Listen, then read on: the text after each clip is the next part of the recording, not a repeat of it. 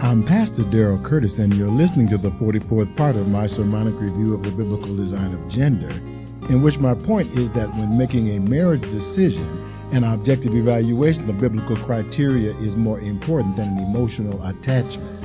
The following is a presentation of the Family Life Baptist Church in Lansing, Michigan. For more audio and video content, please visit Family Life B C dot com.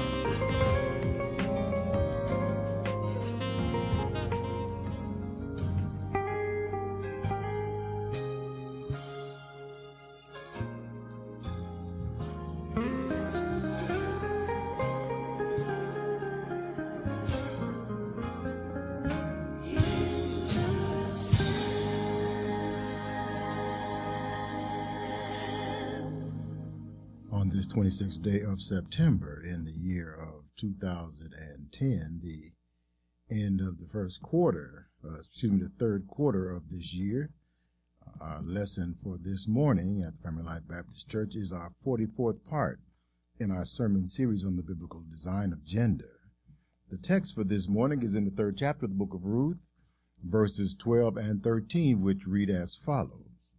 Now it is true that I am a close relative. However, there is a relative closer than I. Stay this night, and in the morning it shall be that if he will perform the duty of a close relative for you, good, let him do it. But if he does not want to perform the duty for you, then I will perform the duty for you, as the Lord lives. Lie down until morning. God bless the reading of his word, and let us bow our heads in a word of prayer. Gracious God, our Father, we thank you afresh for the total sufficiency of Jesus Christ, for the perfect teaching ministry of your blessed Holy Spirit, and for his ability to explain your word. So give us the words to say this morning, and let us say them with liberty, with clarity, and with boldness, and that somebody listening might believe the report. Thanking you in advance for all that you are going to do in the strong and perfect name of Jesus Christ our Lord, we pray. Amen. Now, thank you very much for coming here. Listen to our message for today. And before we begin this, our next lesson, let us reiterate our reason for attending church. We attend church to obtain the mind of Christ, meaning to have the Bible illuminated in our minds, so that we can clearly understand the principles that Jesus taught and base our daily personal decisions on those principles.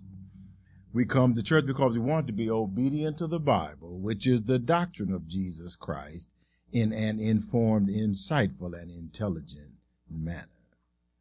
Now, our takeaway point in this series on the biblical design of gender is that God has designed man as the cooperative coalition of husband and wife, so that man can successfully achieve the objective that God has given us to exercise dominion over the earth, developing wisdom and knowledge in preparation for further responsibility in our eternal life. Now, here is a short background of the book of Ruth.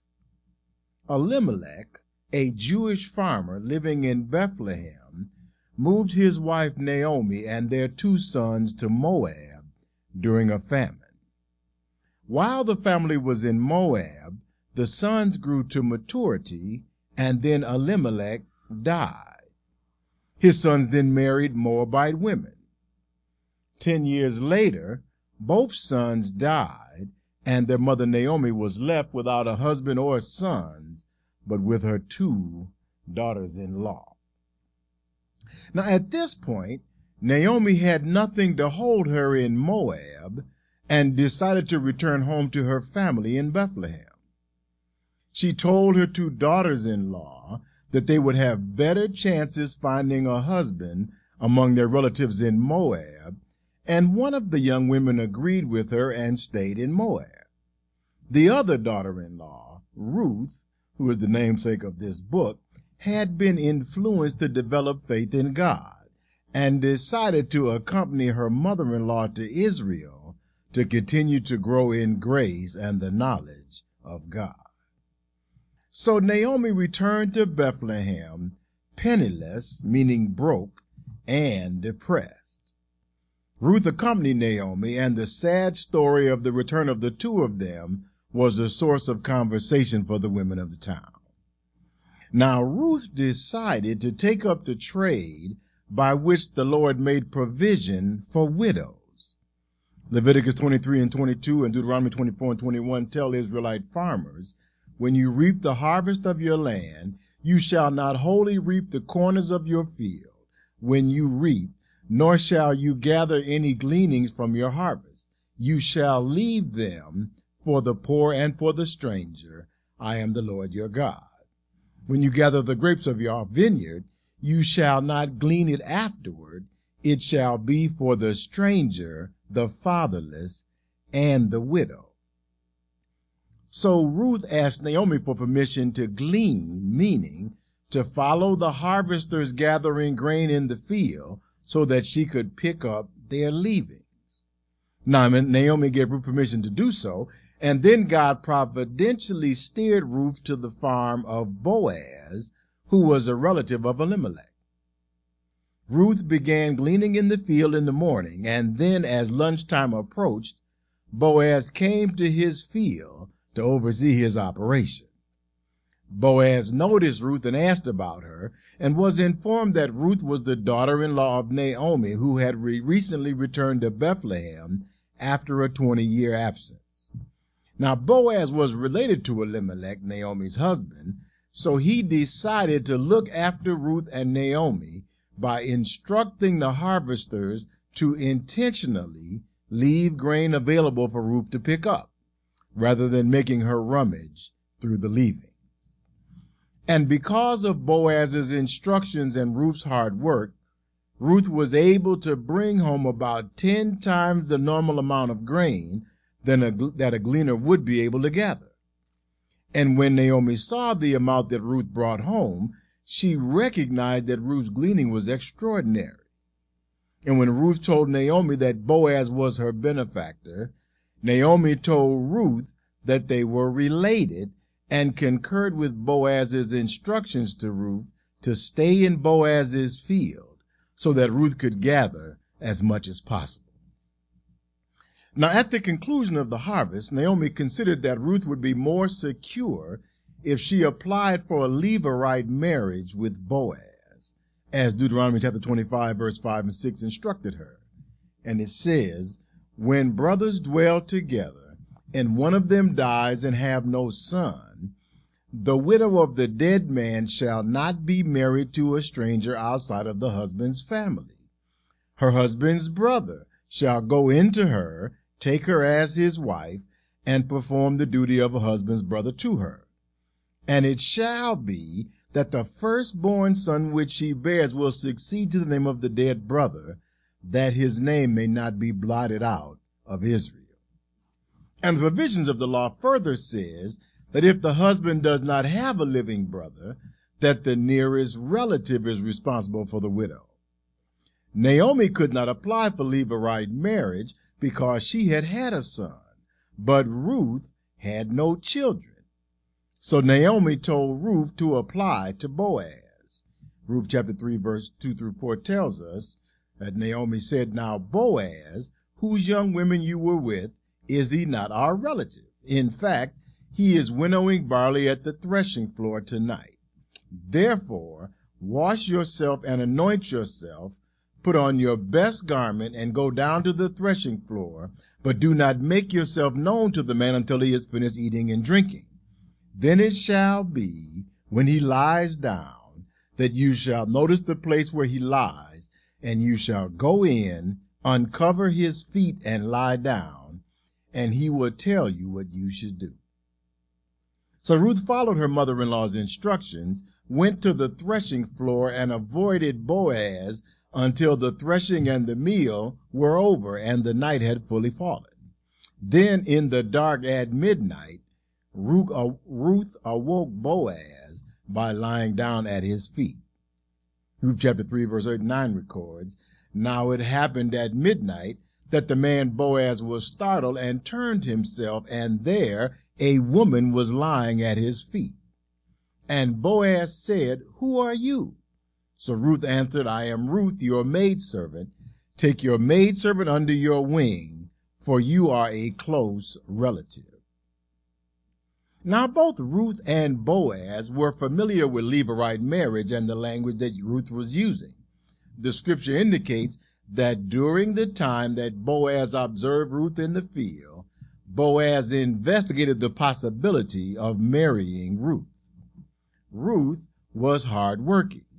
As she both gathered and threshed the grain that Boaz made available to her by herself, without the benefit of the servants and the animals that Boaz used to separate the grain from the stalks.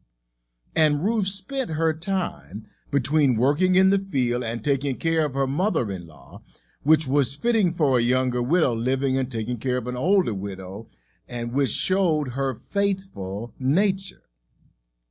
Ruth did not make herself available for any type of non-scriptural or immoral relationship with the men of the town, which showed her virtuous nature. The scripture admonished widows in the eighth portion of Deuteronomy chapter twenty-five, verse five, if brothers dwell together and one of them dies and has no son, the widow of the dead man shall not be married to a stranger outside the husband's family. Thus, for Ruth to seek a relationship outside of the family would be acting contrary to the scripture. And this hard-working, faithful, and virtuous Ruth was worthy of notice. Boaz noticed Ruth when he first came into the field and saw her working, before he found out that Ruth was the widow of a near kinsman's son. Proverbs thirty-one, ten through twelve tells us, who can find a virtuous wife? For her worth is far above rubies. The heart of her husband safely trusts her, so he will have no lack of gain. She does him good and not evil all the days of her life. And God tells us in Genesis two eighteen, and the Lord God said, it is not good that man should be alone. I will make him a helper comparable to him. And Proverbs thirty-one, ten through twelve defines Genesis two eighteen in more specific terms. The purpose of marriage from a biblical standpoint is for a man to obtain a female helper that he can count on him to do him good, not evil, and to meet his relationship needs for the rest of their lives. Ruth fit the criterion to do these things for Boaz, but Boaz could not immediately agree to marry Ruth. Boaz told Ruth in our text, Ruth chapter three, verse twelve and thirteen, now it is true that I am a close relative. However, there is a relative closer than I. Stay this night, and in the morning it shall be that if he will perform the duty of a close relative for you, good, let him do it. But if he does not want to perform the duty for you, then I will perform the duty for you, as the Lord lives. Lie down until morning. Now I find it worthy of mention that interest, interestingly, that the marital relationship is not intended by God to be a relationship that is initiated because of emotion. Levirate marriage was not based upon any emotional attachment between the two parties, but rather on an objective familial relationship. In this particular case that the Bible gives us as an example, Boaz made it clear that, despite his personal feelings of attachment to Ruth, he would not interfere with a marriage between Ruth and the relative that was nearer in kinship to Elimelech than was he, if that relative desired to redeem Elimelech's inheritance. So my point is that when making a marriage decision, an objective evaluation of biblical criteria is more important than an emotional attachment, because, generally speaking, mature people have the capacity to develop the necessary emotional attachment with any objectively suitable person simply by establishing the marital relationship and performing the actions associated with the relationship. In point of fact, the emotional feeling that we term as, quote, love, unquote, can be developed as a function of interaction and does not have to exist prior to the marriage of two objectively suitable people. This is the fundamental psychology of that which we know as arranged marriages. God himself arranged the first marriage between Adam and Eve in the garden, and the Old Testament is full of episodes in which marriages were arranged rather than emotionally based. Thus, we have a better chance for longevity in marriage when our marriage is objectively suitable, and we allow the emotional attachment to develop as a function of proximity. In other words, being in love is not a sufficient reason to pursue a marital relationship, especially if the people that are in love with one another are unsuitable for one another because of an objective reason. And Boaz could not marry Ruth, regardless of their attraction, because there was a kinsman that was nearer to Elimelech than Boaz. Now, as an example of an objective criteria, God commands believers in Second Corinthians chapter six, verse fourteen through eighteen, do not be unequally yoked together with unbelievers. For what fellowship has righteousness with lawlessness? And what communion has light with darkness? And what accord has Christ with Belial? Or what part has a believer with an unbeliever? And what agreement has the temple of God with idols? For you are the temple of the living God.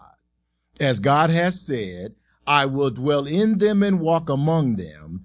I will be their God, and they shall be my people. Therefore, come out from among them and be separate, says the Lord. Do not touch what is unclean, and I will receive you. I will be a father to you, and you shall be my sons and daughters, says the Lord Almighty. Now, it is statistically true that the more points of objective congruence that the lifestyles of marital partners have, the more likely that the marriage will remain strong, or, as the saying goes, birds of a feather flock together. And for those to whom religion is important, religion is an activity in which there is a great deal of overlap between husband and wife, and it is required, especially when children come into the picture and the parents are charged, as Proverbs twenty-two and six records, train up a child in the way he should go, and when he is old, he will not depart from it. And when marital partners do not agree on the moral and religious standards that they wish to instill into their children, the pressures on the marriage become almost unbearable. The matter in which we instruct and interact with our children is of utmost importance to most people. And in our generation, the emotional attachment that we call love is considered to be the most important attribute leading people to join their lives together in marriage. People tend to resist recognizing that they are objectively unsuitable because, in our generation, we have been raised to seek the emotional gratification of subjective romantic attraction. But God makes it clear that subjective romantic attraction is useless if the objective criterion are not met. And although Boaz shows the requisite restraint with Ruth, we find that we ignore the objective criterion at our peril, because feelings are not facts, and emotion lacks longevity. As an example, Second Samuel chapter thirteen, verse one and two tells us, after this, Absalom, the son of King David, had a lovely sister whose name was Tamar, and Amnon, the son of David, by another woman, loved Tamar. Amnon was so distressed over his half-sister Tamar that he became sick, for she was a virgin, and it was improper for Amnon to do anything to her. Now, why was it objectively improper for Amnon to court Tamar? Leviticus eighteen and eleven tells us, the nakedness of your father's wife's daughter, begotten by your father, she is your sister, you shall not uncover her nakedness. So we see the objective prohibition of God keeping these two apart. And the episode continues in Second Samuel thirteen, three through five. But Amnon had a friend whose name was Jonadab, the son of Shimei, David's brother. Now Jonadab was a very crafty man. And Jonadab said to Amnon, "Why are you, the king's son, becoming thinner day after day? Will you not tell me?" Amnon said to him, "I love Tamar, my brother Absalom's sister." So Jonadab said to him, "Lie down on your bed and pretend to be ill. And when your father comes to see you, say to him, 'Please let my sister Tamar come and give me food and prepare the food in my sight, that I may see it and eat from her hand.'" Now Amnon did as Jonadab suggested, and King David sent Tamar to Amnon with the instructions to prepare Amnon some food. Second Samuel thirteen, eleven through fourteen records, "Now when Tamar had brought the food to Amnon to eat, Amnon took hold of Tamar and said to her, 'Come lie with me, my sister.' But Tamar answered him, 'No, my brother, do not force me, for no such thing should be done in Israel. Do not do this disgraceful thing. And I, where could I take my shame? And as for you, you would be like one of the fools in Israel. Now therefore please speak to the king, for he will not withhold me from you.' However, Amnon would not heed her voice, and being stronger than she, he forced her and lay with her." So Amnon consummated the relationship that he wanted to have with Tamar based upon the emotion that he felt for her and the beauty that he saw in her. However, emotion doesn't necessarily last. Charm is fleeting and beauty is vain. Second Samuel thirteen, fifteen through seventeen continues, "Then Amnon hated Tamar exceedingly, so that the hatred with which he hated her was greater than the love with which he had loved her. And Amnon said to her, 'Arise, be gone.' So Tamar said to her, him, 'No, indeed, this evil of sending me away is worse than the other that you did to me.' But Amnon would not listen to her.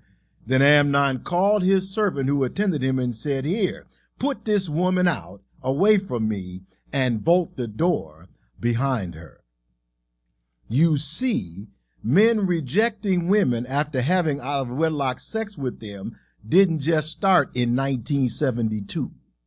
The act of men having sex with objectively inappropriate women and then rejecting him has been going on for a long time. And in this particular case, Tamar had a protector, Absalom, Tamar's full brother, who schemed to take revenge on Amnon and eventually killed him. But my point is that in order for relationships to be correct, they must first meet the objective criterion, and the subjective criterion can follow.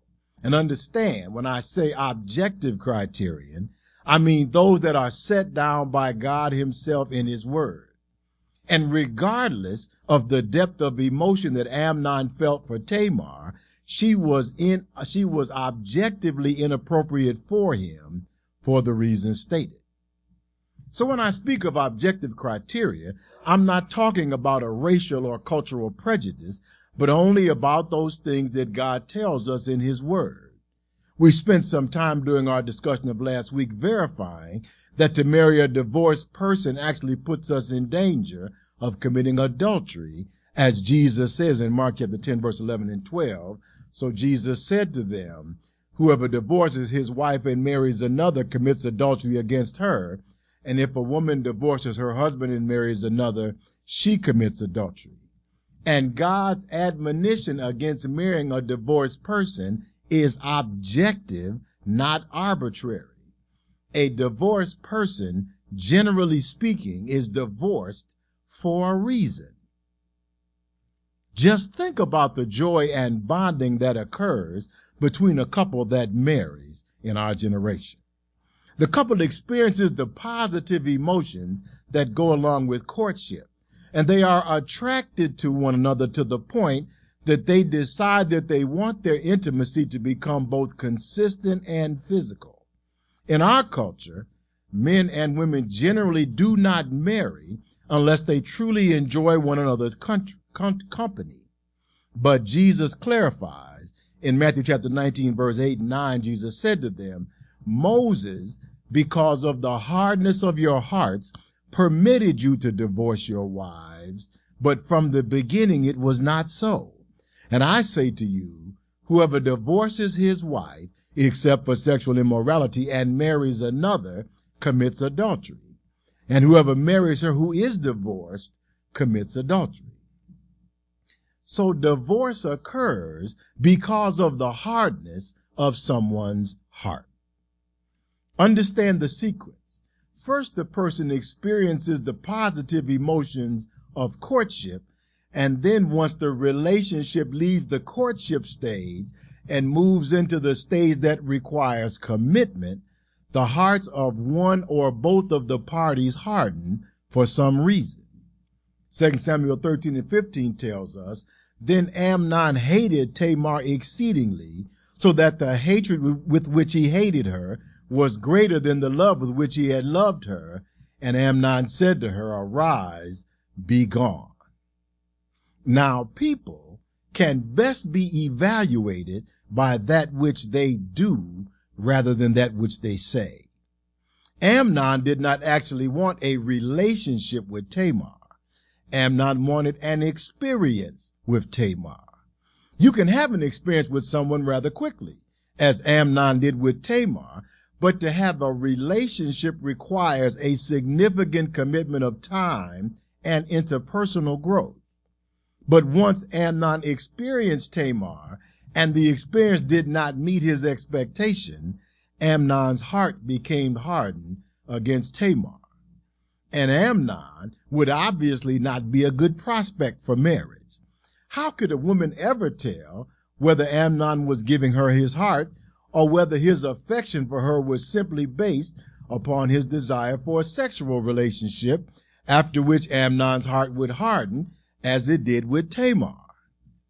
And a divorced person can be similarly evaluated by their history rather than their word, because a divorced person has voluntarily chosen to break their word given in their marriage vow to persevere through better or worse, richer or poorer, sickness and health, all six being conditions through which a married person may have to endure.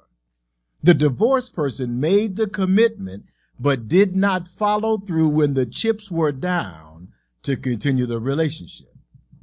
Now, it is rare that only one party in a marriage is responsible for the level of deterioration of the relationship required for a divorce. Let me say that again, because it is a difficult truth for people to hear. It is rare that only one party in a marriage is responsible for the level of deterioration of a relationship required for a divorce. Now, this is a difficult truth to hear because we all have the emotional ability to internally rationalize and then excuse that which we do to hurt our marital situation. Our rationalization is that our partner struck the first blow, and thus we have the right to retaliate. We tell ourselves that if our partner had not performed the negative action which they did, then we would not have performed the negative action with which we retaliated. Thus our partner is at fault, and we are simply defending ourselves. But Jesus anticipated our thinking on this matter and tells us, in Matthew chapter five, verse thirty-eight and thirty-nine, you have heard that it was said, an eye for an eye and a tooth for a tooth, but I tell you not to resist an evil person. But whoever slaps you on your right cheek, turn to him the other also. Jesus goes on to say in Matthew chapter five, verse forty-three, verse through forty-eight, you have heard that it was said, you shall love your neighbor and hate your enemy. But I say to you, love your enemies. Bless those who curse you. Do good to those who hate you, and pray for those who spitefully use you and persecute you, that you may be sons of your Father in heaven. For he makes his sun to rise on the evil and the good, and sends rain on the just and on the unjust. For if you love those who love you, what reward have you? Do not even the tax collectors do the same? And if you greet your brethren only, what do you do more than others? Do not even the tax collectors do so? Therefore you shall be perfect, as your Father in heaven is perfect. And we Christians would endeavor to apply these principles to strangers, but somehow forget that these principles apply most importantly in our very own homes with the people to whom we have vowed to God to support, for better or for worse, for richer or for poorer, in sickness and in health. Jesus, his apostle Peter, tells us that these principles apply especially to those with whom we have a relationship.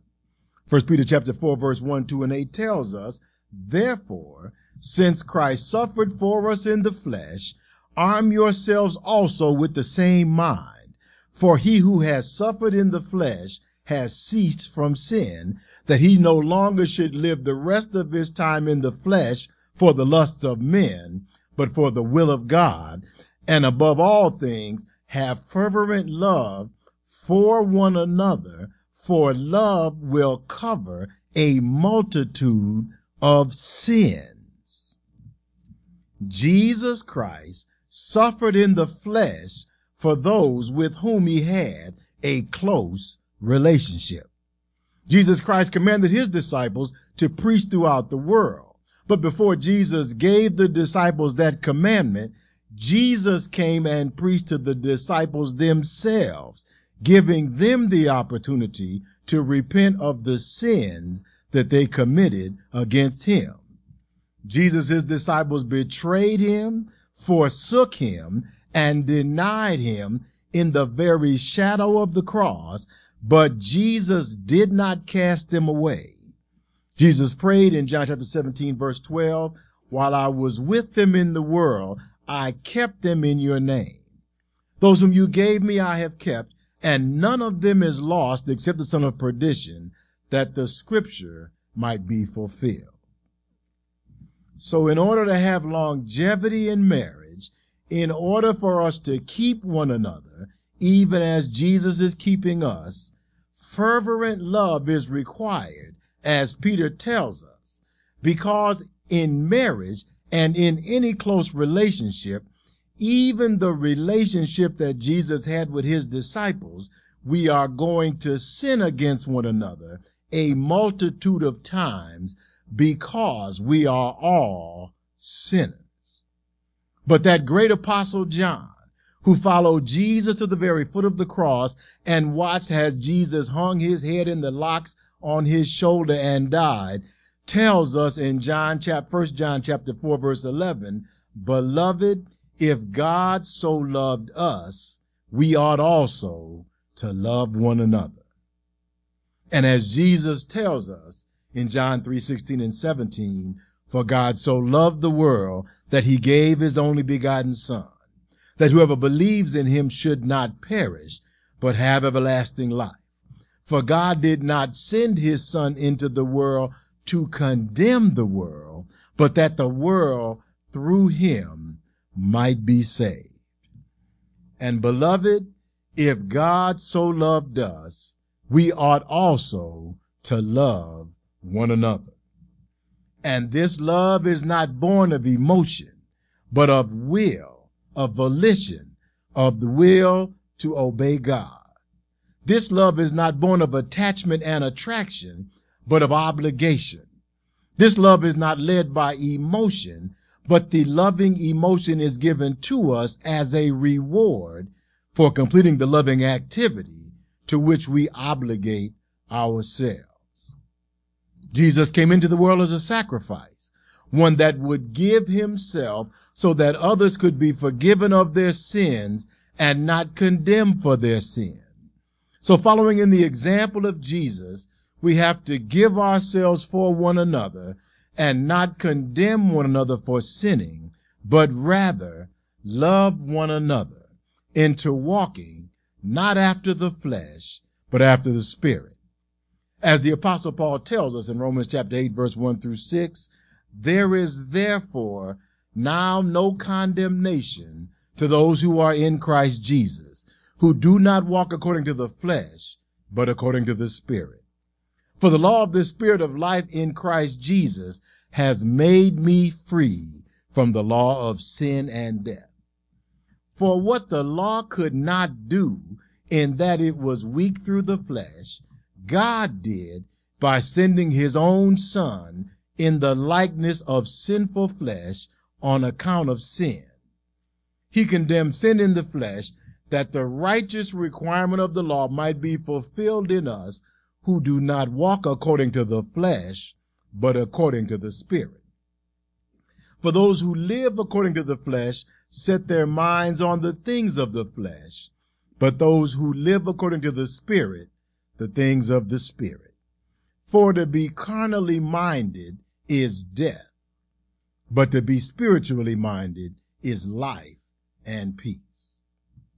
Amnon was carnally minded. He did not love his half-sister Tamar, but simply wanted her carnally. He took her and died as a result.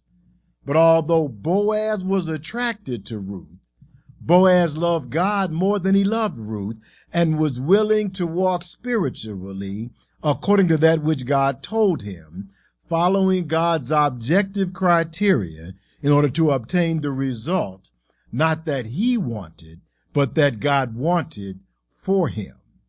Boaz told Ruth in Ruth chapter three, verse twelve and thirteen, "Now it is true that I am a close relative. However, there is a relative closer than I. Stay this night, and in the morning it shall be that if he will perform the duty of a close relative for you, good, let him do it. But if he does not want to perform the duty for you, then I will perform the duty for you. As the Lord lives, lie down until morning." So let us emulate the example of Boaz and apply the relationship standard that the Lord gives us objectively regarding, regardless of our feelings on the matter. We may suffer in our relationships. We may have to turn the other cheek and go the extra mile as we follow the Lord. But Jesus tells us in Revelation chapter two, verse ten, "Do not fear any of those things which you are about to suffer. Indeed, the devil is about to throw some of you in prison, that you may be tested, and you will have tribulation ten days. Be faithful unto death, and I will give you the crown of life." And as bad as things may appear to be in our lives, they are not as bad as they were on the cross. So let us be faithful until death, that we may receive the crown of life. And that is our lesson for today. Let us pray. Gracious God, our Father, we thank you this morning for this lesson that you have given us. And we ask you, Lord, that you would allow these things to sink into our heart and help us to recognize the responsibility that we take on when we take on marriage. Give us the strength, Lord, to love one another. As you have loved us, let us also love one another, because by this all men will know that we are your disciples, if we have love for one another. And now, Lord, we thank you for all that are in the house today, and we ask you that you would give us traveling mercies as we go down from this place, and then bring us back once again at the appointed time. And now, Lord, we thank you for all these things. We thank you for your goodness, for your mercy, and for your grace. And most of all, we thank you for your sacrifice on the cross, for rising from the dead on that Sunday. Thank you, Lord, in the wonderful name of Jesus we pray. Amen and thank you.